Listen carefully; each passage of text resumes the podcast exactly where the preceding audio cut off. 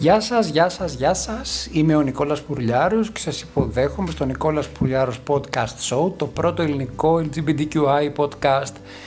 Το πρώτο podcast για την ΛΟΑΤΚΙ επικαιρότητα, τη ΛΟΑΤΚΙ κοινότητα που μιλάει ελληνικά. Σας υποδέχομαι σε ένα από τα τελευταία podcast της χρονιάς, το 2020 μας πήρε πολλά, μας στέρισε πάρα πολλά, μας πόνεσε πάρα πολύ, αλλά μας άφερε μια εσωτερικότητα, μία ενδοσκόπηση, μία αναρώτηση. Μας έφερε τον Νικόλας Πουλιάρος Podcast Show. Προσπαθώ να θυμηθώ πώς ξεκίνησε αυτή η εσωτερική ανάγκη και νομίζω ότι μου έκανε προσωπικά πάρα πολύ καλό, αλλά και μου έκανε πάρα πολύ καλό το γεγονός ότι έστεισα μια γέφυρα επικοινωνίας με όλους εσάς. Σας ευχαριστώ πάρα πολύ που έχουμε ξεπεράσει τις 2.400 ακροάσεις σε 8 πλατφόρμες και ευθύς, εξ αρχή, ευθύς αμέσως πηγαίνω στην επικαιρότητα.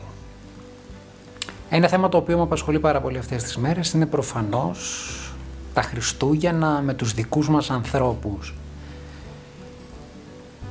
Έχω να σας πω ότι ήμουν από τα άτομα τα οποία φαινομενικά απολάμβαναν τα Χριστούγεννα και στην έτσι, παιδική, εφηβική, στην εφηβική μου ηλικία, πιο πολύ, και αργότερος ως ενήλικος, γιατί ένιωθω ότι βρισκόμουν σε μέρη στα οποία δεν τέριαζα. Πέρασα και οικογενειακά Χριστούγεννα και Χριστούγεννα με σχέση και Χριστούγεννα με σχέση στο εξωτερικό. Από το παρελθόν αυτό που μου έχει μείνει είναι κάποια πολύ ωραία φαγητά, κάποιες πάρα πολύ ωραίες εκδρομές, αλλά και αυτή η διαρκής αίσθηση, αυτή η διαρκής αναρώτηση και αγωνία, γιατί δεν είμαι καλά, δεν νιώθω καλά μέσα μου. Τότε δεν είχα ψαχτεί, και δεν ήξερα τι πάει να πει μοναξιά ανάμεσα σε πολύ κόσμο. Και φυσικά είχα θάψει το ενστικτό μου που μου έλεγε ότι βρισκόμουν σε τοξικό περιβάλλον, σε ένα περιβάλλον στο οποίο δεν τέριαζα. Χρόνια αργότερα και βλέποντας το Tales in the City, αυτή την πολύ ωραία σειρά, άκουσα τον συγγραφέα, τον Μόπιν, να λέει μια μαγική κουβέντα ότι σε αυτή τη ζωή είμαστε σε μια βιολογική οικογένεια, αλλά ο αγώνας μας μέχρι το τέλος της ζωής μας είναι να βρούμε τη λογική μας οικογένεια. Και η λογική μας οικογένεια είναι οι άνθρωποι τους οποίους επιλέγουμε εμείς. Άρα είναι πάρα πολύ σημαντικό να βρούμε τον εαυτό μας και να επιλέγουμε άτομα τα οποία ταιριάζουν οι αξίες μας. Δεν είναι εύκολο, είναι πάρα πολύ δύσκολο, οι εποχές είναι πάρα πολύ ζορισμένες, η καιρή είναι χαλεπή. Διάβασα μια ιστορία στο Παλέρμο για έναν 40χρονο μπάρμαν σε μια σχετικά μεγάλη κομμόπολη της Σικελίας έξω από το Παλέρμο ο οποίος εκδιώχθηκε μία φορά από το σπίτι του στα 20 του γιατί ήταν ομοφιλόφιλος και στα 40 του λόγω του ήταν μπάρμαν και επειδή κλείσαν τα πάντα και δεν είχε τίποτε να φάει, δεν είχε την οικονομική δυνατότητα να ζει σε σπίτι, δεν είχε δυνατότητα να πληρώσει κανένα λογαριασμό, σκέφτηκε να στραφεί στην οικογένειά του. Και η οικογένειά του του έκλεισε την πόρτα. Τον έδιωξε και η οικογένειά του του είπε να πας να κάνεις Χριστούγεννα με τους δικούς σου τους γκέι. Ο άνθρωπος πήγε σε ένα κέντρο αστέγων, τον φιλοξένησαν εις αντάλλαγμα να καθαρίζει το κέντρο αστέγων, δηλαδή εκεί έγινε μια συμφωνία. Προσπαθεί να ορθοποδήσει. Φυσικά είναι πολύ μεγάλη η πληγή και δεν κλείνει σε όποια ηλικία κι αν είσαι αυτή η απόρριψη. Και έρχομαι να το κουμπώσω μια ιστορία μιας φίλης μου λεσβίας από την Θεσσαλονίκη η οποία μετά από πάρα πολύ καιρό είπε να έχει κάποια επικοινωνία με τους γονείς της. Είχαν αποξενωθεί γιατί αυτή είναι λεσβία. Κάναν τέλος πάντων ένα Skype, παρότι ζουν στην ίδια πόλη έτσι και τις μιλήσαν απίστευτα απαξιωτικά. Τις αποκαλύψαν γονείς με οικονομική επιφάνεια ότι σκοπεύουν να δώσουν πάρα πολύ μεγάλη περιουσία στον αδερφό της γιατί είναι και το αγόρι.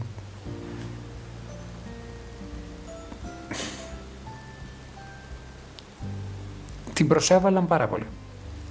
Πέρασαν χρόνια αποξενωμένοι δεν σεβάστηκαν την καλή της τη διάθεση και επιχείρησαν να την πληγώσουν και επιχείρησαν να της χαλάσουν τα Χριστούγεννα. Ευτυχώς η φίλη μου είναι με τη σχέση της. Είναι καλά, αλλά όταν μιλήσαμε μου είπε ότι νιώθει αειδιασμένη.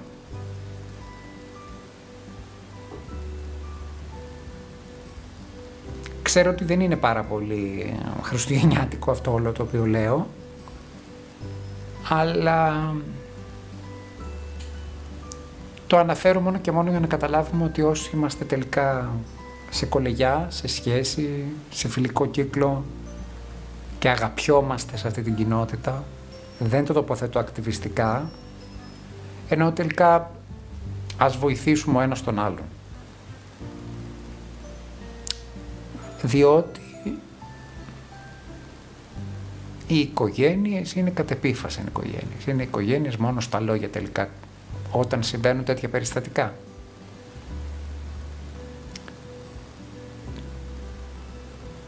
Είναι μεγάλο πράγμα η απόρριψη, παιδιά.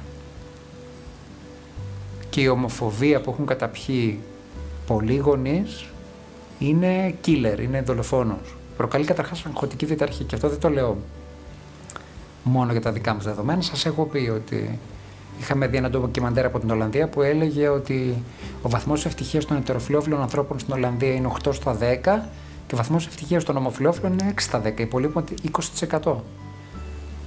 Και ότι ακόμη η Ολλανδία, η οποία είναι μια πολύ ανεκτική και πολύ ανεκτή κοινωνία, δεν έχει προχωρήσει όσο η ευμάρεια, η ευτυχία, η ευδαιμονία όσο έχει προχωρήσει για τα ετεροφιλόφιλα ζευγάρια. Και να σας πω και κάτι τώρα, μια που το αναφέρω και θα το κλείσουμε αυτό, είναι ότι κάποτε ένας φίλος ψυχολόγος μου είχε πει, επειδή εγώ ήμουν ιδιαίτερα έτσι δραστηριοποιημένος, μιλούσα ότι πρέπει να επιμορφώσουμε τον κόσμο, συνέβη ένα ολοκαύτωμα και μου είπε πάρα πολύ ωραία όλα αυτά που κάνεις και εγώ μαζί σου, αλλά για τη δική μας γενοκτονία των ομοφιλόφιλων, των ΛΟΑΤ και ποιος θα μιλήσει. Η οποία με έναν τρόπο εξακολουθεί και συντελείται έτσι.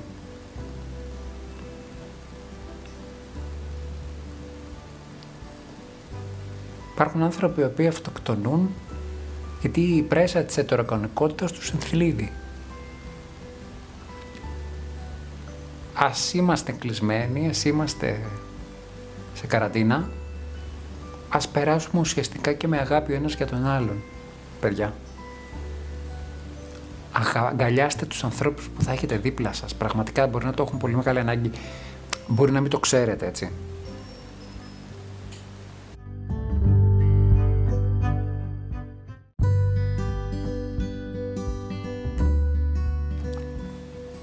Επειδή όμως θέλω να βλέπουμε τα θετικά σε κάθε κατάσταση και το θετικό εκ του αρνητικού είναι ότι όλοι αυτοί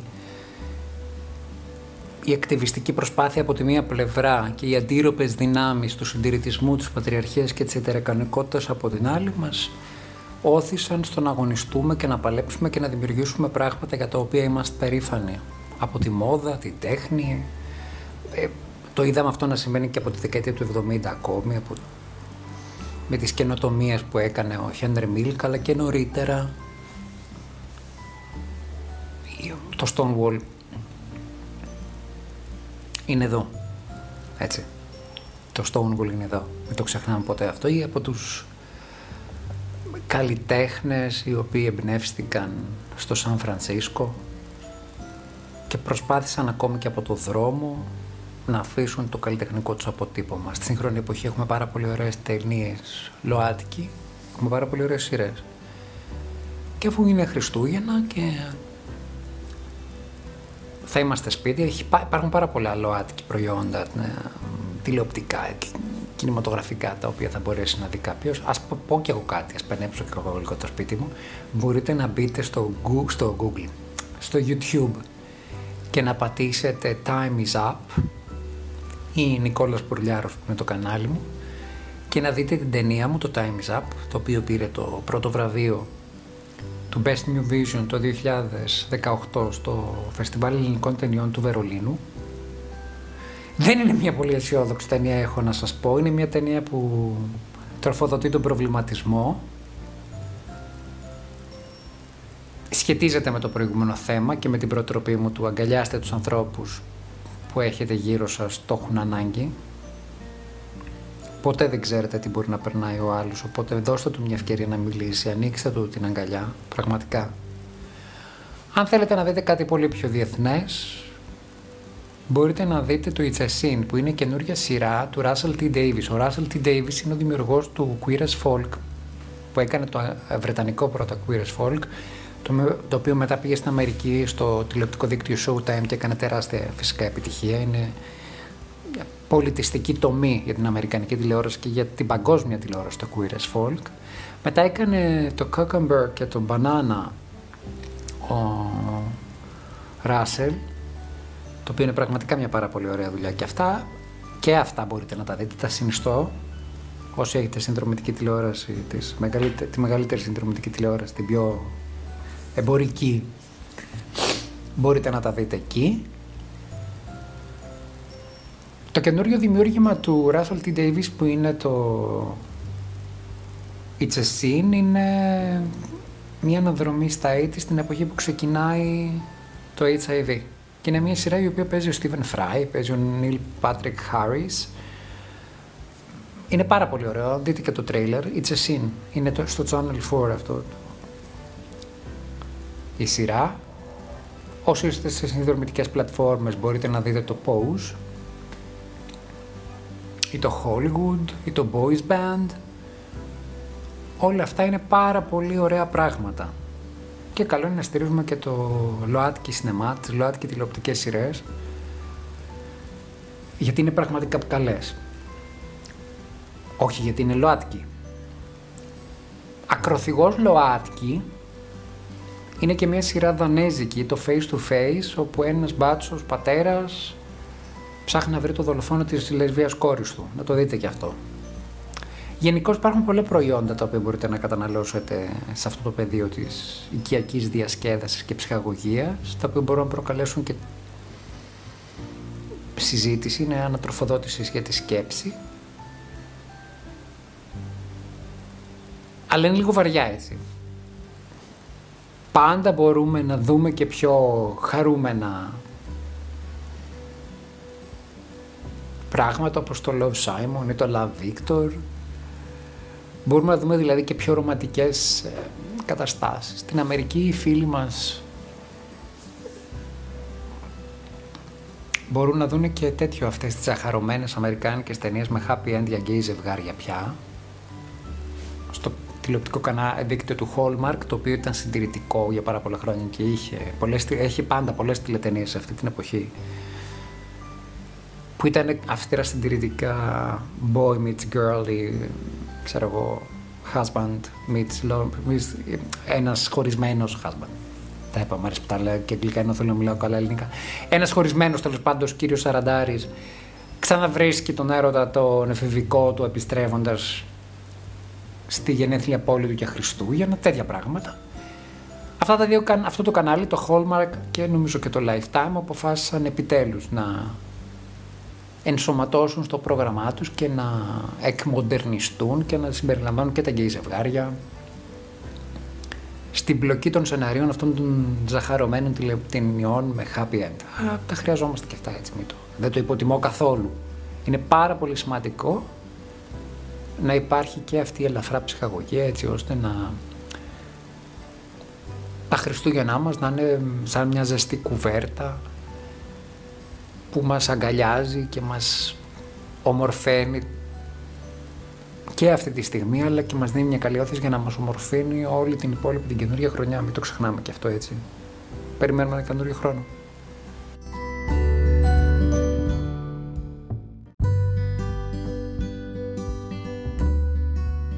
Και κάπου εδώ θέλω να σας αποχαιρετήσω, να σας ευχηθώ να έχουμε όλοι καλά Χριστούγεννα,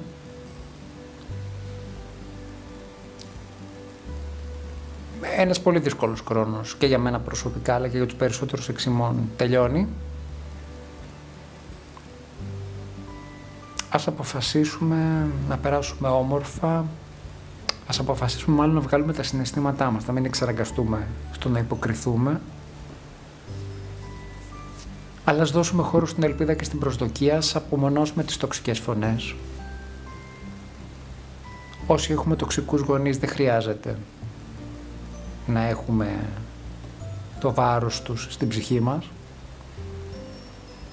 Είναι καλύτερα να το περάσουμε μόνοι μας, με το κατοικίδιό μας ή με φίλους. Μακριά από τοξικότητα. Έτσι κι αλλιώς δεν επιτρέπονται και οι μετακινήσεις. Πρέπει να μείνουμε πιστοί στα μέτρα τήρησης και προφύλαξης για τον COVID, ενάντια στον COVID-19. Αλλά πάνω απ' όλα πρέπει να φροντίσουμε και να αγαπήσουμε τους εαυτούς μας και να κρατήσουμε τεράστια απόσταση από την τοξικότητα η οποία μπορεί να προέρχεται από οικογενειακό περιβάλλον. Ήδη ο COVID τα έχει κάνει πάρα πολύ δύσκολα.